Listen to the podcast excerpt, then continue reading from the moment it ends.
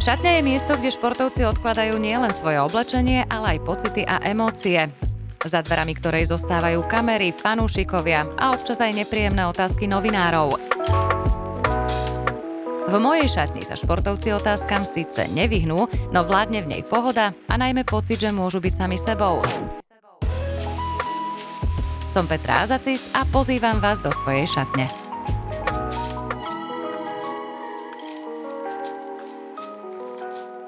Môj ďalší host pôsobí na prvý pohľad ako eterická bytosť, no v jej veľkých očiach je vidno silu, vášeň a temperament. Takto presne si človek predstavuje športovkyňu, pri ktorej súčasťou výkonu je aj estetika, jemnosť a precíznosť. Oli Beštendík sa ľuďom spája s rôznymi témami, keďže sa na nedostatok príbehov z rôznych sfér rozhodne stiažovať nemôže. No a preto som veľmi rada, že táto krasokorčuliarka prijala pozvanie do mojej šatne. Oli, ahoj, vítaj. Ahoj, Peťka. Vystihla som ťa tým opisom, lebo skutočne pôsobíš veľmi jemne a nežne, ale iba na fotkách. V skutočnosti z teba strší temperament, iskra, taká akcia. Ako by si sa opísala ty sama? trošku mi došli slova hneď na začiatku, lebo tá eterická jemná áno, lebo robím šport umelecký, kde si to vyžaduje jemnosť a tak ďalej. A ľudia to tak vlastne vidia, že vy tak pôsobíte tak jemne, tak ladne. A tak asi malinká. A potom to príde k tej podstate a som tak trošku občas dominantná, áno som, lebo jednak ma to učili tréneri všetci, lebo objavíme sa na tom obrovskom bielom ľade a jednoducho človek musí robiť všetko tak dominantne, aby ho bolo čo najviac vidno a čo najlepšie. A jednoducho bez tej dominancie to na tom ľade nefunguje, ale určite som veľmi empatická, silná áno, myslím aj fyzicky, ale aj mentálne, pretože celý život ma to učila, oplieskával, takže človek sa musel trošku prispôsobiť pôsobiť. Ale určite tá jemnosť tam je veľ, veľká citlivosť, až príšerná niekedy. A potom sa to naučíme maskovať nejako. Áno, to, keď človek vidí tú dominanciu, tak je to si myslím skôr tá profesionálna dominancia. Človek nevidí to plakanie do vankúša. Zo všetkých tvojich príbehov je pre mňa osobne absolútna topka ten o tureckom futbalistovi Ilhanovi Mansizovi, ktorého som ja si pamätala osobne z majstrovstiev sveta v Japonsku a Južnej Kórei s takým tým copikom na hlave. Tam behal na hrote lete. No a zrazu som ho zachytila ako tvojho partnera na lade. Toto sa prosím ťa pekne ako udialo. Zaujíma ma, ako ste sa zoznámili a čo primelo futbalistu stať sa tanečným partnerom krasokorčuliarky, lebo ja fakt nechápem, že pri tom, čo všetko sa dá sfilmovať, e, oni na vás nejako zabúdajú. Tak Ilhana som spoznala v roku 2007 v show Hviezdy na lade v Istambule, lebo neviem, či by som mala možnosť stretnúť tureckého futbalistu. Ako futbalistov zo pár poznám, ale tureckých teda nie, nemám blízko k e, zelenému trávniku. A on mi bol pridelený ako partner a keď som došla prvý deň do štúdia, to už bola moja druhá show v Istambule, tak e, mi oznámili, mne už deň predtým oznámili, že môjim partnerom bude futbalista, tak som prekrútila všetkých 200 očí, ktoré mám. Moje nervy, že to bude, to bude des. Prišla som k nemu, jak taký malý pidižvík, že čau, ja som tuším tvoja partnerka. On tak pozrel tak do zeme, že OK. A s odstupom času sme si teda povedali, čo sme si o tom mysleli a tiež mal také zmiešané pocity, ale my sme sa objavili na lade a to klaplo úplne po všetko Slovenskom a práve tam sa zrodila tá myšlienka, že bude môjim partnerom aj e, skutočne nielen v živote, ale aj na lade, lebo my sme tu show vyhrali a jak sme pokračovali z kola jedného na druhé, to bola úžasná cesta, ja tomu poviem roller coaster, proste uh-huh. hore, dole, všetko, vášeň, e, láska, nenávisť, hoc, čo si len vieme predstaviť. Vyhrali sme tu show a pokračovali sme ďalej, padli sme úplne na riť, pretože show je show a skutočný život je skutočný život. A trvalo nám nám to s odstupom času, ja neviem koľko rokov to bolo, kým sme sa dostali na prvú súťaž a to pre mňa bol neskutočne veľký pád. Úplne niekde, to nebol ani suterén, to ja neviem ani kde som sa nachádzala, pretože som musela vlastne všetko učiť Ilhana, úplne uh-huh. od, od piky, od nula, čo sa, čo som sa ja učila, keď som mala tri. A tak toto potom išlo ďalej. Čo to znamenalo pre váš vzťah, keďže vy ste teda tvorili pár aj v súkromí? Ono to asi nie je úplne jednoduché byť stále 24-7 spolu. Pre náš vzťah to bola asi tá najhoršia vec, ktorá vlastne bola, pretože my sme nikdy nemali šancu spolu randiť. Nikdy sme nemali spolu šancu si povedať, čo som mala ja počas dňa, čo mal on počas dňa, e, výjsť si niekam v kľude e, do kina, výjsť si niekam len tak proste zablázniť, pretože my sme všetko zažívali spolu. A keď je niečoho príliš, tak už to potom začne človeku trošku nabúravať systém. Ako vy ste dokázali zvládať tie, tie krízy alebo aj tie ponorky, lebo aj pri kolektívnom športe prídu ponorky, keď je dlho ten tým spolu a takisto vy ste ako pár, ste v podstate taký malý tým. Tak si predstavme oheň a oheň dohromady a do toho ešte pridáme nejaký benzín a ja neviem, či sopka alebo láva alebo niečo tak. Ilhan je rovnako veľmi dominantný, veľmi silný človek. Nepoviem chlap, lebo stále je to človek. A ja som sa pri ňom naučila nesmiernej trpezlivosti. Ono to niekedy nie je vidno v takých tých okamžitých reakciách, aj keď teraz už vekom občas som radšej ticho, nechám si veci trošku záležať, odležať v hlave a reagujem až neskôr, pretože viem, že s mojou, musím povedať, hubou by som niekedy povedala niečo, čo by som mohla ľutovať. Pritom to myslím dobre. Takže zvládať naše dominantné povahy spolu potom bolo asi viac, bolo na mne skôr, lebo Ilhan tiež tak vybuchol asi tak za 200 sopiek a ja som sa tak musela ako stiahnuť, lebo keď uh, si či jedna sopka a potom by si čela druhá, tak to nemá význam. Takže bolo to náročné a častokrát mi Ilhan hovorí, že jak ty môžeš zvládať život vedľa mňa, keď ani ja sám seba nezvládam. Uh-huh. Bolo to náročné. Kedy sa definitívne skončil váš vzťah a ako sa skončil tento pre mňa naozaj rozprávkový jeden z najsilnejších športových príbehov? Čo ti dal? Dal mi všetko, čím a kým som dnes. Neskončil sa tak, ako by som chcela a aj teraz mám už slzy na krajičku, ale naučil ma Mala som to vždy, ale naučil ma stále bojovať a ísť ďalej a mhm. nebrať tie veci až tak vážne a keď si zaumiením nejaký gól, nejaký cieľ, aby som hovorila po slovensky aj, jednoducho vždy je cesta. Neexistuje výhovorka, vždy je cesta. Môže byť zle akokoľvek a nikdy nie, nie je všetko na rúže hustlené. Takže jednoducho človek ide ďalej a v tichosti, bez kamier, bez svetla si pracuje ďalej na mhm. svojom uh-huh. sne.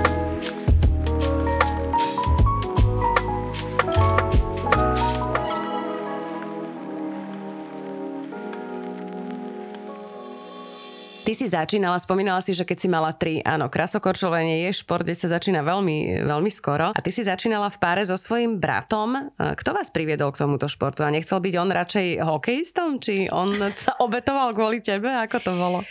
K športu nás priviedla mamina, ktorá bola veľký fanušik hokeja a raz videla taký plagatik na zimáku, že te, sa robí prípravka, alebo teda kurzy korčuľovania, tak nás tam nahlásila a samozrejme, že dve deti, no tak čo bude jedno nosiť sem a tam, tak sme išli obaja a potom v podstate my sme chodili aj na Kalinčiakovú školu hneď vedľa štadionu, čo znamenalo, že sme to mali všetko blízko, ale to bola hokejovo-futbalová škola plus ešte všetky ostatné športy a bráška tuším do 5. ročníka, kde sa to vlastne lámalo do tých EŽHTčiek futbalovo-hokejových. Prišiel domov, maminka, vybrali ma do futbalovej triedy, takže ja budem aj kráso, aj futbal, všetko zvládnem. Zostal pri krásokorčulovaní a do určitej miery asi sa aj trošku obetoval tomu, že ja vás nebudem voziť na jeden alebo na druhý šport a teda ja do futbalu asi ťažko, tak e, sme obaja skončili pri krásokorčulovaní. Súrodenecký vzťah je jeden z najpevnejších, e, teda zvykne byť. Nemusíš bratovi nič povedať, on sa na teba pozrie a vidí hneď, že sa sa niečo deje.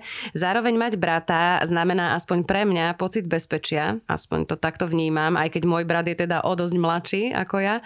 Ako to medzi vami fungovalo? Predpokladám, že brat je iná povaha ako ty, lebo tak sa to zvykne rozdeliť medzi súrodencami. My sme asi v mojom ponímaní biela a čierna. Obaja sme perfekcionisti, ale trošku iným spôsobom a v iných veciach, ale vždy sme spolu odmakali to, čo bolo potrebné a nutné na to, aby sme dosahovali cieľ ciele, ktoré sme dosiahli neskôr. Náš vzťah nie je asi taký úplne typický súrodenecký, lebo jednoducho tiež, keď spolu sme trávili často 24-7, bolo to veľmi náročné. A každý vzťah, nepoznám vzťah, kde by nedošlo niekde k nejakým škriepkam a v živote to proste tak je. Jednoducho, keď človek trávi spolu veľmi veľa času, tak občas dojde nejaký zádrhel.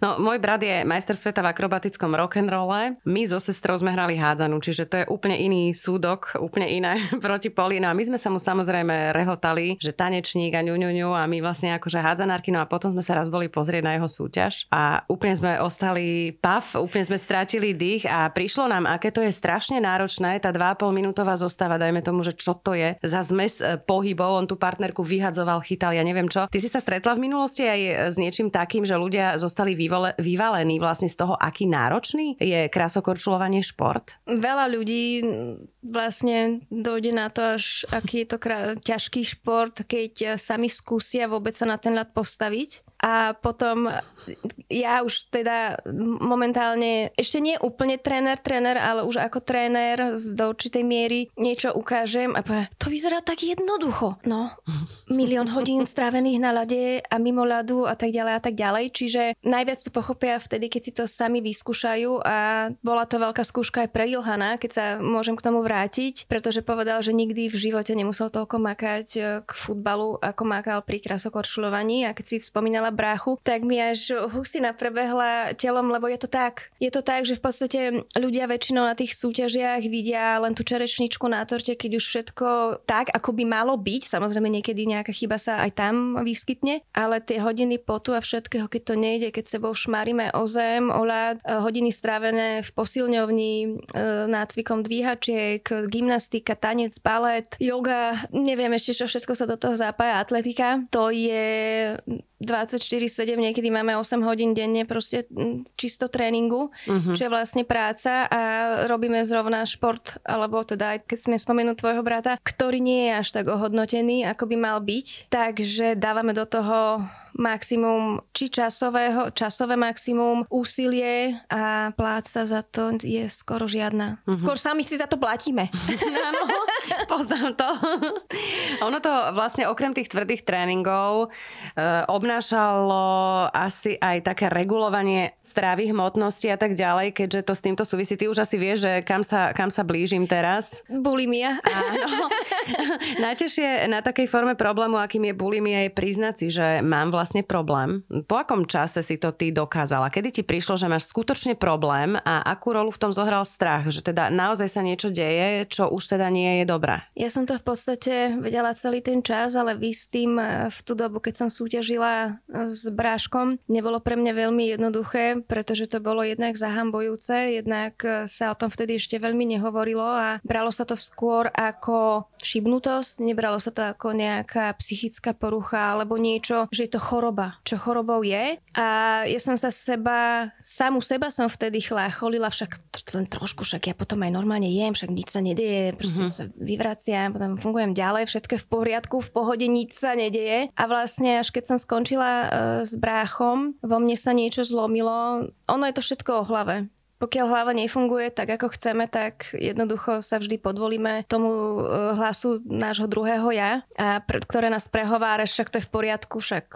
choď ďalej do toho. A potom sa niečo vo mne jednoducho zlomilo a ja som zo dňa na, na deň s tým prestala. Samozrejme nejaké tie recidivy, či na úrovni e, fyzickej, už ich nebolo toľko, ale na tej psychickej úrovni ono to sa vždy tak objavovalo v tých takých ťažkých psychických e, fázach života. Ale až vlastne pri kariére s Ilha Ilhanom som dokázala o tom otvorene rozprávať, čo je aj teraz, keď o tom rozprávam, moja psychohygiena uh-huh. a vlastne spôsob, uh, akým možno aj ľuďom, ktorí takýmito poruchami trpia, dať vedieť, že nie je vôbec hamba o tom rozprávať. Mne sa totiž to v tom čase vždy začervenal ksicht, uh-huh. tvár, pardon. Uh-huh rozbušilo sa mi srdce a bola som v, ja sama v strese v tom, že o tom rozprávam.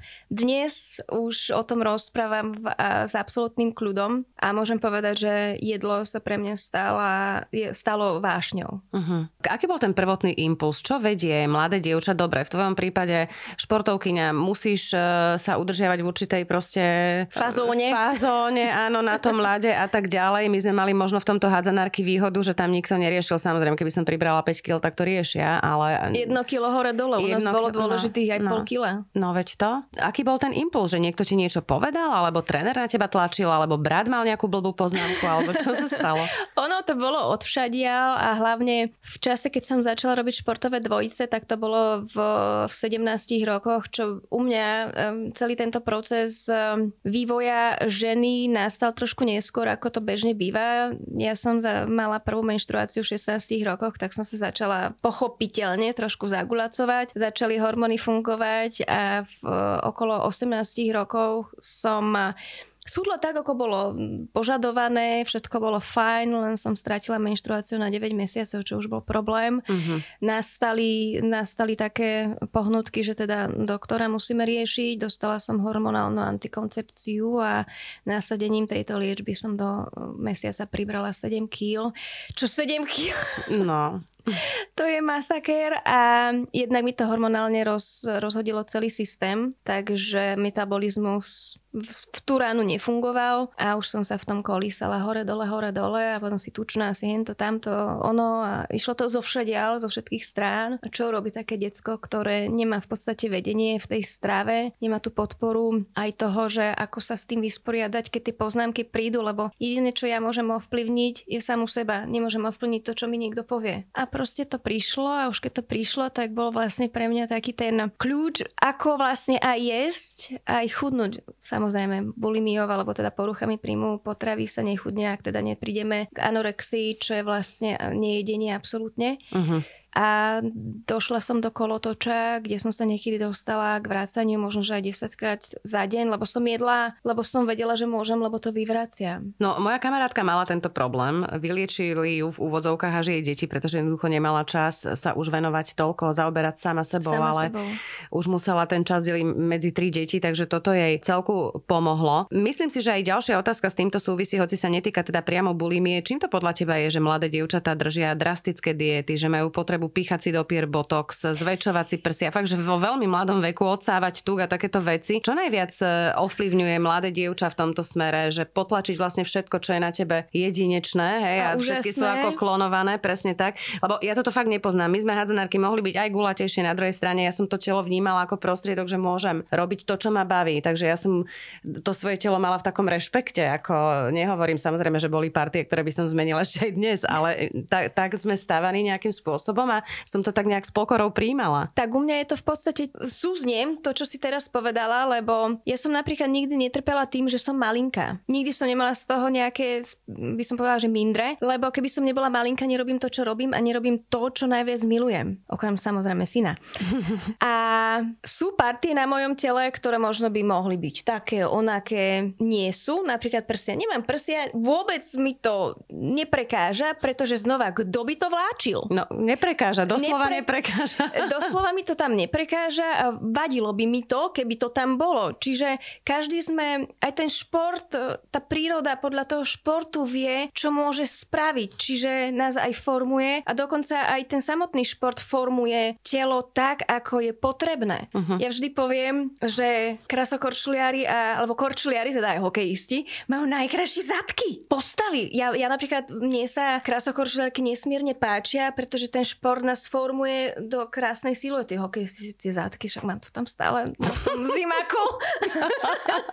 jednoducho to korčulovanie robí pekné postavy a je to jednoducho športom. Čiže ja nerozumiem, prečo, obzvlášť mladé, keď už staršia baba, však mne sa tu objavia názolabialené proste rýhy, tak face yoga, všetky tieto veci. Proste človek robí, mhm. čo môže na úrovni prírodnej alebo teda normálnej cesty, lebo podľa mňa skratky neexistuje, podľa mňa vždy existuje trvalá ťažká, to nazvem ťažká práca, ktorá je trvalá. Uh-huh. Niečo do seba uh, nadspať, čo do tela ani nepatrí. Presne tak. A je to len na, na dočasne, bez toho, aby sme sa o to zaslúžili, je podľa mňa absolútne nepotrebné. V staršom veku trošku niečo mierne doladiť, že to len trošku počiarkne. Nie som proti tomu, uh-huh. ale na čo je 20-30 ročnej babe do seba no, spať a potom ja. mm. sú jedinečne krásne, lebo aj tie proporcie, či pery, či licné kosti, eh, do, pre mňa do dokonca aj farba vlasov, tá príroda to spraví tak, že to je vlastne to, čo nám prináleží, čo nám patrí a potom to meniť, lebo ja chcem mať kačacie pery a dlhé myhalničky alebo niečo. Nerozumiem uh-huh. tomu, ale viem, čo ich do toho tlačí. Uh-huh. tlačí. Za mojich čias neexistovali žiadne sociálne siete, nevyskakovalo to na nás e, z každého kúta. Uh-huh. Mali sme možno Bravo, časopisy, na ktoré ja som nikdy nemala čas, pretože som bola na lade. Ale oni, keď tam potom vidia cez tých 1 500 filtrov, a to súvisí aj s bulimiou samozrejme, no, alebo po, uh, poruchami príjmu potravy, vidia tam všetko len to najkrajšie, potom samozrejme filtre stucnú uh, pás, uh, na, dajme tomu nabombajú, oni už nabombané prsia majú, uh-huh. hej, tie pery, tie licné kosti, tie, ja tomu hovorím, motýlie krídla, no, no, no. Za, zamávajú očami, zamávajú, zablinkajú očami a hneď je prieván, vyblendované obočie, áno, každý si môže robiť to, čo uzná za vhodné, ale keď je toho veľa, tak je toho veľa, už to nie je pekné. Uh-huh. Vyberiem si jednu časť, však my máme Slovenky, má, sme najkrajšie ženy na svete. Pochodila som celý svet, bolo tu mojich veľa trénerov na Slovensko, ne, krk ich bolel, lebo nevedeli, kam sa majú pozerať. Čiže ja, ja tomu osobne nechápem. Uh-huh, ja. Lebo občas dostávam také, že prečo si nedáš spraviť prsia? Na čo? Áno. Na, akože, a jedna operácia, invazívny zásah, anestézia. Na čo? A na čo sú mi? Keď potrebujem niečo vymodelovať, tak dám pod prstenku takú, ako potrebujem a komu sa nepačí, nech sa nepozerá.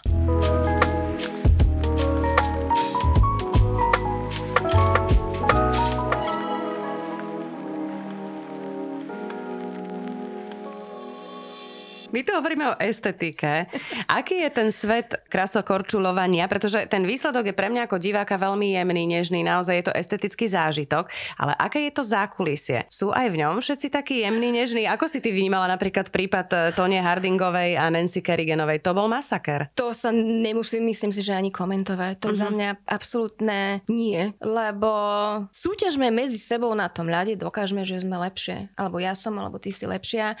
Ale toto pre mňa do športu športu absolútne nepatrí. A keď sa bavíme o tom zákulise krásokorčulovania, tak som si vždy povedala, že krásokorčulovanie je pevnou súčasťou môjho života, či aktívne alebo pasívne, potom už ako tréner. Ale nikdy nechcem, aby to bola alebo bol jediný zdroj mojich príjmov, uh-huh. pretože je to veľmi škaredý svet uh-huh. v mhm. tom zákulisí. Uh-huh. Ja milujem korčulovanie alebo krasokorčulovanie robiť osobne. Milujem trénovať um, decka, dospelých. Je to, je to pre mňa psychohygiena. Samozrejme, že robí mi to peniažky, ale to všetko, čo sa deje v zákulisí, je pre mňa tak toxické, že ja toxicitu sama snažím zo seba dostávať preč a pracujem na sebe aj mentálne, aj keď som už stará koza, stará korčula.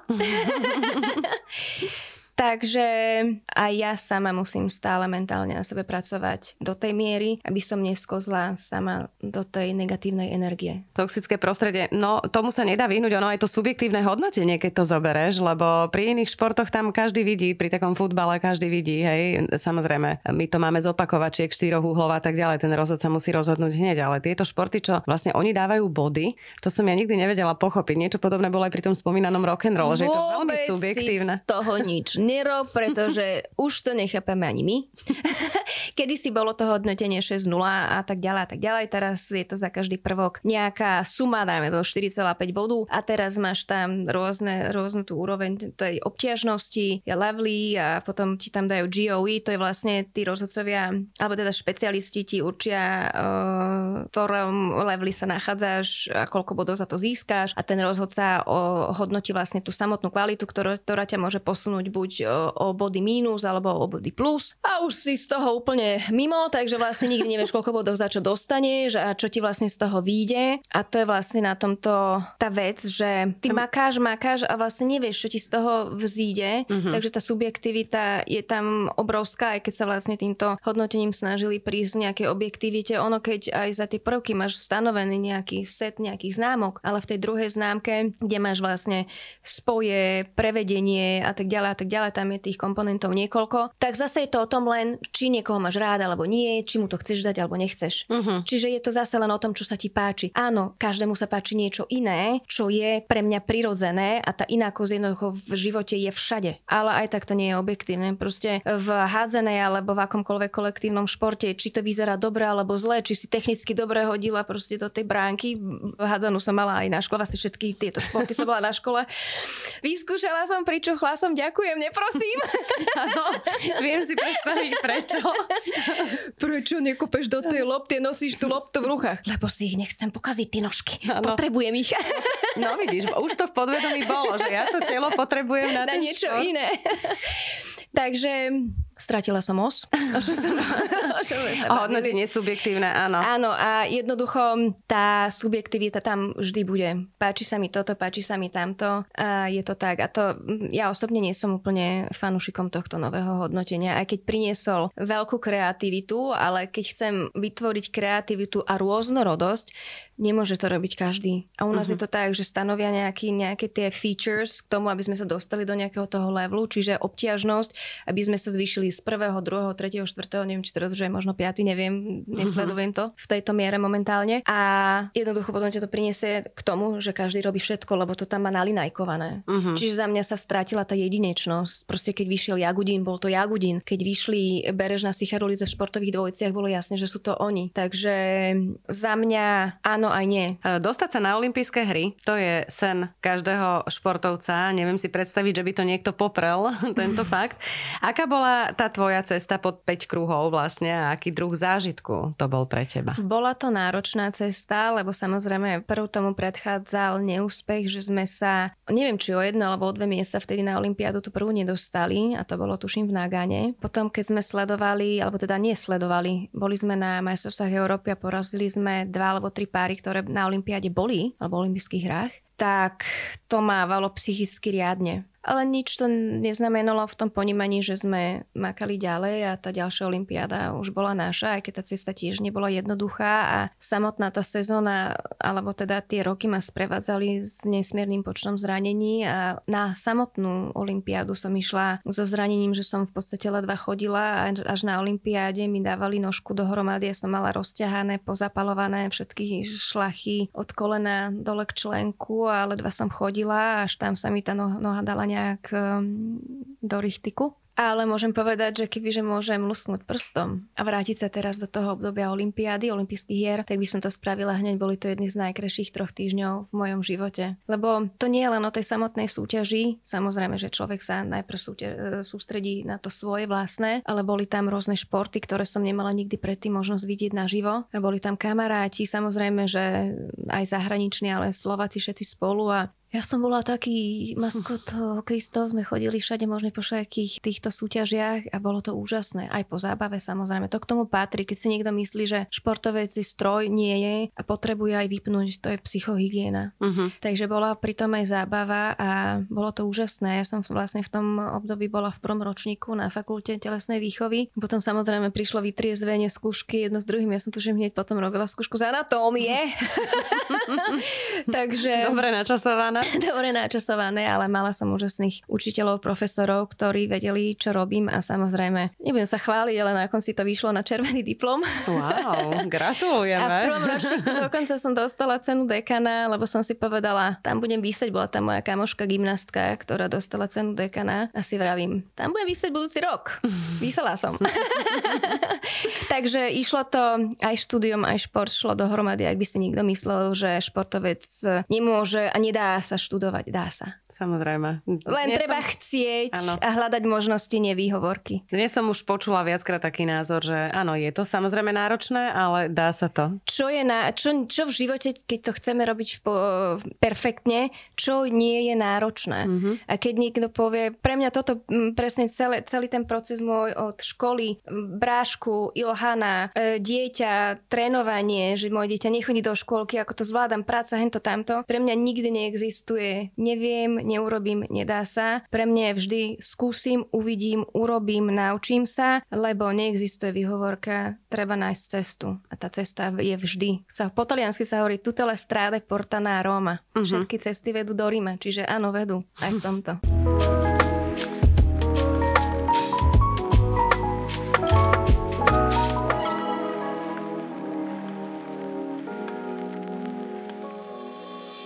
spomínala si dieťa, dieťa, ktoré nechodí do škôlky, dieťa, ktoré nám tu, tu pobehalo všetko, okamžite tu robilo rozhovory so všetkými členmi redakcie. Okamžite Už má predstav... nový kontrakt za ano, peniaze? Áno, kozmonauta posadil, vša...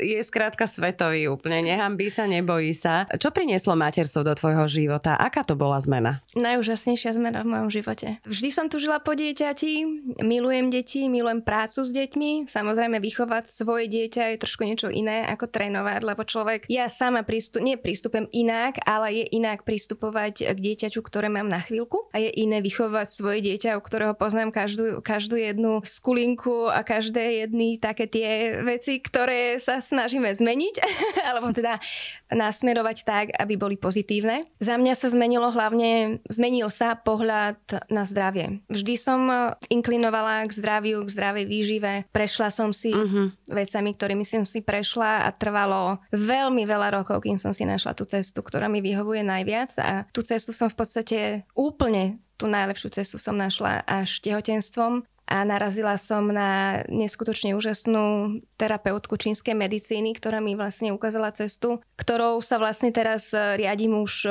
vyše 5 rokov. Je to stravovanie podľa piatich elementov a dbám veľmi na e, termodynamiku potravín a pápame väčšinou lokálne a sezónne. Uh-huh. Čiže paradajku u mňa alebo jahodu u mňa v zime človek neuvidí maximálne, ktorú si sama zavarím, alebo urobím jam, samozrejme bez akýchkoľvek prísad a tak. Na stravu som veľmi háklivá a citlivá, lebo celý život mi do toho veľmi fušovali všetci a teraz už prosím vás pekne nefušujte, uh-huh. je to moja starosť. Som zodpovedná za svojho syna sama, takže viem, čo robím a čo chcem robiť. A zmenil mi pohľad, lebo pri tom dieťati a tej zodpovednosti človek e, hľadí úplne na iné veci, na iné priority. Takže za mňa je to najpozitívnejšia, najkrajšia, najúžasnejšia vec, ktorá sa mi mohla stať v živote. Vedieš k športu aj malého Liama? On sa do ňoho vedie sám, však ma stále vidí šaškovať. On je taká opica, jak ja. Štvera sa na každú tyčku, na každý konár, na každý strom. Je dennodenne pomaly na štadióne. Tak čo by iné mohol, k čomu by inklinoval? Väčšinou proste sa hovorí, jablko nepadne ďaleko od stromu, takže nepadlo ďaleko od stromu. Vždy na tom ľade na ľad chodí. Uh-huh. Ešte ho nevediem k hokeju, učím ho len korčulovať. Krasokorčuliar nebude, nechcem. Alebo teda nebudem to hovoriť takto, lebo väčšinou potom dostaneme to, čo najviac nechceme, ale mali zatiaľ inklinuje k hokeju. Páči sa mu, páči sa mu tí chalani, páčia sa mu zápasy, veľmi rád pozera zápasy, takže áno, k športu je vedený prirodzene. Čiže veľkú rolu v tom zohrávaš vlastne ty ako rodič a ten fakt, že on ten šport vlastne vníma od narodenia. Väčšinou sa hovorí, že dieťa netreba vychovávať, dieťaťu treba ukázať a on stále mňa vidí šaškovať, tak šaškuje aj on. Uh-huh. Takže je to prirodzená, prirodzený vývoj, prirodzená cesta zatiaľ. Aký majú dnešné deti k športu vzťah? Akú rolu v tom zohrávajú práve rodičia a aké majú dnešné deti možnosti športovať? Načerala si do veľmi ťažkej, ťažkej témy, lebo za posledné obdobie už skoro troch rokov zažívame veľký, ale nesmierny úpadok športu u detí. A ten výsledok tohto celého, tejto, ja to nazvem šaškárne, uvidíme opäť o 10 rokov. A bude to nesmierne ťažký pád a veľká facka po papuli, pretože už teraz vidím veľa detí sa poflakovať po vonku, robiť nič, chlastať e, energetické nápoje, e, Coca-Coly, Pepsi-Coly, McDonald, nadávky hore-dole. Uh-huh. a človek sa im vždy snaží nejakým spôsobom aj povedať, že chalani, alebo baby, keď to ešte, ba, ešte chalani, tak človek tak privrie to jedno oko, ale keď to počuť u bába ešte s tou cigaretou v ústach, tak uh, mňa boli srdce. A v tomto sú zodpovední rodičia. Jednoznačne tá prvá, ten prvý medzník sú vždy rodičia, pretože tým nastavujú tú látku. Na jednej strane sa snažím pochopiť, že ťažkom období treba peniaze, ale na druhej strane, na čo sú nám tie peniaze, keď vlastne výsledok našej práce stojí za nič, pretože to najviac, čo máme, čo je dieťa, je ochudobnené a potom vlastne to dieťa nemôže na základe toho robiť to, čo ho baví možno a nebude dobre prosperovať a tak ďalej. Čo neminieme na šport, neminieme na kvalitnú stravu a tak ďalej, potom minieme na doktorov. Uh-huh. A čo viem, tak je nesmierne veľký nárast uh, psychických porúch hlavne u detí. Deti, ktoré dennodenne sedia za počítačom, ktoré sa akože učia, pretože neučia sa, pretože viem, že vypínajú napríklad pani učiteľky, viem, že sa bavia, vypnú si mikrofóny, takže vlastne ich nepočuť a tak ďalej, bavia sa sami so sebou, medzi sebou, čumakujú do tých, do tých počítačov, do tých telefónov, majú predklonený krk, celá postúra je narušená už tým, potom telefóny, potom uh, rôzne sociálne siete a tak ďalej. Za mňa absolútne nie. Len ako to, ako to zmeniť, no, keď tá väčšina v tomto, v tomto v podstate figuruje. Je to za mňa aj práve cez malého proste vš- vnímam a všímam si veci, ktoré som predtým nevnímala takto citlivo alebo takto do hĺbky a nespájala som súvislosti. Ale to, čo dieťaťu už od malinka vštepujeme, že Ježiš Marešek musí sa nájsť a ono mi potom nie je, keď nepozerá do toho telefónu. Sadnem si k tomu dieťaťu, jem s ním, jem presne to isté, čo, čo, je, čo je on, to jem ja. Na určitú dobu som si aj odpustila určité veci, ktoré ja milujem, pretože dieťaťu treba dať príklad a ukázať, že to ide a ide to aj bez toho telefónu. Moje dieťa nechodí do škôlky, Vychovávam ho sama, samozrejme s tatinom. Ukazujeme mu príklad taký, ako chceme, aby bol malý. A ide to. Jednoducho, možno nemám možnosť robiť od do. Ja som vďačná, že mám prácu, že nemám od do. Mňa by nikto za, za stôl a za počítač neposadil. Ja by som, ja by som sa zbláznila, mňa by mu hneď mohli zatvoriť do, na psychiatriu. A som vďačná za to, že viem zarábať prácov, akú mám, že nemám od do, pretože sa môžem venovať svojmu dieťaťu a že nemám ten režim taký, aký má má bežná rodina, že sa naháňa od rána do večera za peniazmi. Takže mám aj peniažky a mám aj čas strávený s dieťaťom a ukazujem mu to, čo by som chcela, aby bol taký, aký chcem, aby bol. No, ja som si všimla veľmi pekné videá a tiež fotky. Ty a hokejista, ale pár. Vždy pred zápasom. Myslím, že to bolo Slovana. Ste si strihli nejakú zostavičku. Ako vznikla takáto spolupráca? Mne sa to veľmi páčilo. Ako to zvládali tí hokejisti? Bolo to, bolo to s bývalým klubom, čo mňa nesmierne mrzí Bratislava Capitals. Vzniklo to tak, že jeden deň v auguste roku 2019 mi zavolal nebohý Ceco. Ja mu nesmierne ďakujem za túto možnosť. Bol to jeho nápad, že Oli, budeš našou krasokoršuliarkou. Ja som nevedela, čo to obnáša, lebo som takýto model som nikdy nerobila, takže som nevedela, koľko to potrvá, čo s nimi budem schopná zvládnuť. Po niekoľkých výstupeniach som už presne vedela, že koľko tréningov potrebujeme, čo ako potrebujem a tak ďalej. Spoločne sme vyberali e, partnerov, potom som si ich už vybrala ja, lebo som ich už trošku poznala a vedela som typologicky, uh-huh. ktorý by sa k akej hudbe hodil a vznikol z toho mne veľmi blízky srdcu projekt a boli nesmierne šikovní. Samozrejme, že korčuliarsky to nebolo až také eňoňuňo, ale sú silní, stabilní, takže tie parokár lyžiarske, také tie dvíhačky a tieto veci boli absolútne úžasné, zvládnuté, takže za mňa klobúk dole hokejistom za toto a pevne verím, že, že toto ešte bude pokračovať. A aj keď nie všetci sa vždy postavili k tomu veľmi pozitívne, lebo väčšinou je to také, že človek ide tak po svoj nos a nikdy nejde Áno, je to niečo mimo, mimo svojej uh-huh. komfortnej zóny. Uh-huh. A toto bolo maximálne komfortné zóny absolútne všetkých zúčastnených. A keď niekto mal na to nejaké námietky, tak Ceco veľmi rázne. Nie, ja tam Olinku chcem, ona tam bude. Takže Ceco do neba ti posielam jedno veľké ďakujem. A ja pevne verím, že ešte nejaké to tancovaniško ti predvediem. Oli, uh, ty si otvorená, úprimná, uh, silná žena. Na to, čo máš ty za sebou, by možno iný človek potreboval aj niekoľko životov. Je to tým, že si otvorená, že dovolíš teda aj zdanlivo takým nemožným veciam, aby prichádzali do tvojho svojho života, lebo nie každý na to má. Proste zavre dvere a neprídu tie veci. Ako veľkú úlohu zohráva podľa teba odvaha v tom, koľko toho človek potom nakoniec môže prežiť? Odvaha je v tomto prípade to najdôležitejšie a mňa jeden z najväčších impulzov bol môj uh, tréner, ktorého sme mali s Bráškom, to bol náš posledný tréner s Bráchom, Craig Shepard, uh, ktorý jednak pôsobil v zahraničí a v jednej z najlepších lík a neskôr potom korčuloval s bývalou olympijskou výťazkou Natáliou Miškutiono, ktorá bola vlastne uh-huh. tiež našou trénerkou a on ma naučil ako hokejista, že čokoľvek chceš v živote môžeš dosiahnuť, musíš makať. Samozrejme človek na to musí mať danosti, nejaký potenciál a ako náhle toto všetko človek splňa, môže ísť s vervou do toho. Jednoducho neexistuje niečo, čo by sa nedalo dokázať a tam to vlastne pramení a preto vlastne môj, môj projekt s Ilhanom, preto hokejisti a preto keď príde nová výzva, nikdy nepoviem nie. A ja som už od malinka bola taký, taká rybia plávacia proti prúdu uh-huh. a mám jedného úžasného doktora Miška, tak týmto ho pozdravujem, ktorý vždy povie, že len mŕtve ryby plávajú po prúde. To ja som zásadne poprúdo, protiprúdová alebo čierna labuť a jak sme povedali, že som, že som veľmi otvorená, niekedy tá moja otvorenosť nie je úplne v prospech mňa, takže dneska už rozmýšľam o tej otvorenosti kde, kedy, ako, ale v zásade som, som rebel, som tá čierna labuť a tá ryba plávajúca proti prúdu. A to mi je veľmi sympatické. Ja ti veľmi pekne ďakujem, že si si našla čas, ďakujem za zaujímavé rozprávanie a prajem ti, aby tých príležitostí ešte prichádzalo veľa, veľa, nielen tých hotových. Ďakujem veľmi pekne.